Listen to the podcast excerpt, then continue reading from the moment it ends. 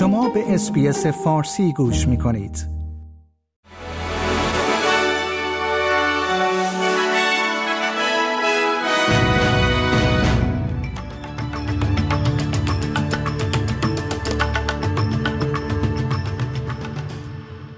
درود بر شما شنوندگان گرامی. این پادکست خبری امروز پنج شنبه 25 ژانویه 2024 SBS فارسی است که من پیمان جمالی اون رو تقدیم حضور شما می کنم جیم چالمرز خزاندار استرالیا اصرار دارد که شکستن وعده انتخاباتی در مورد کاهش مالیات به دلایل درست می تواند به اعتماد سازی کمک کند.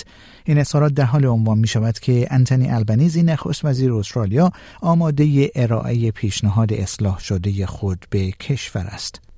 آقای البنزی از سخنرانی خود در باشگاه ملی مطبوعات برای تشریح ایده خود برای اصلاح مرحله سوم کاهش مالیات استفاده خواهد کرد که منجر به تزریق 800 دلار اضافی به جیب افراد با درآمد متوسط در استرالیا خواهد شد.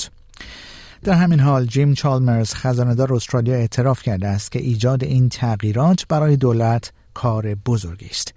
این تغییری است که صنایع و جناح اپوزیسیون در کشور واکنش های متفاوتی به آن نشان دادهاند. مجسمه یادبود کاپیتان کوک از محل مچ پا قطع و مجسمه ملکه ویکتوریا در ملبورن یک روز قبل از روز استرالیا با رنگ قرمز پوشانده شد. پلیس در حال بررسی حادثه در بلوار سنت کیلداست که اوایل صبح امروز گزارش شده است. ساکنان ایالت کوینزلند خود را برای روبرو شدن با طوفان استوایی کیرلی آماده می کنند که انتظار می رود امشب 25 ژانویه به خشکی برسد. این طوفان به یک طوفان دسته دو ارتقا یافته و پیش بینی می شود که از سواحل بین اینگم و بوون در این ایالت به عنوان یک طوفان دسته دو عبور کند. دولت فدرال استرالیا در این هفته طرح آزمایشی موسوم به پاسیفیک استرالیا لیبر موبیلیتی سکیم را راه اندازی خواهد کرد. این برنامه آزمایشی به دویست کارگر در این برنامه این فرصت را می‌دهد تا اعضای خانواده خود را به استرالیا بیاورند. استرالیایی سال 2024 به زودی مشخص می شود و فینالیست ها قبل از اعلام در کمبرا گرد هم می آیند. نمایندگان هر ایالت و قلم رو امشب در مراسم درختکاری ملی گرد هم میآیند جایی که برندگان استرالیای سال استرالیایی ارشد و جوان استرالیایی سال و قهرمان محلی استرالیا معرفی خواهند شد اداره حمل و نقل ایالت نیو ساوت ولز هشداری را برای افرادی که در این آخر هفته طولانی سفر می کنند صادر کرده است.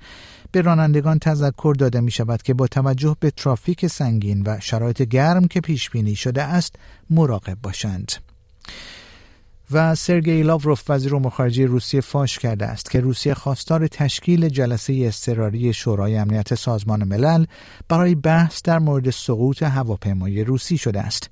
روسیه اوکراین را به سرنگونی عمدی یک هواپیمای ترابری نظامی حامل 65 سرباز اسیر اوکراینی برای تبادل اسرا متهم کرده است. شنوندگان گرامی پیمان جمالی هستم و این پادکست خبری امروز پنج شنبه 25 ژانویه 2024 اسپیس فارسی بود که اون رو تقدیم حضورتون کردم.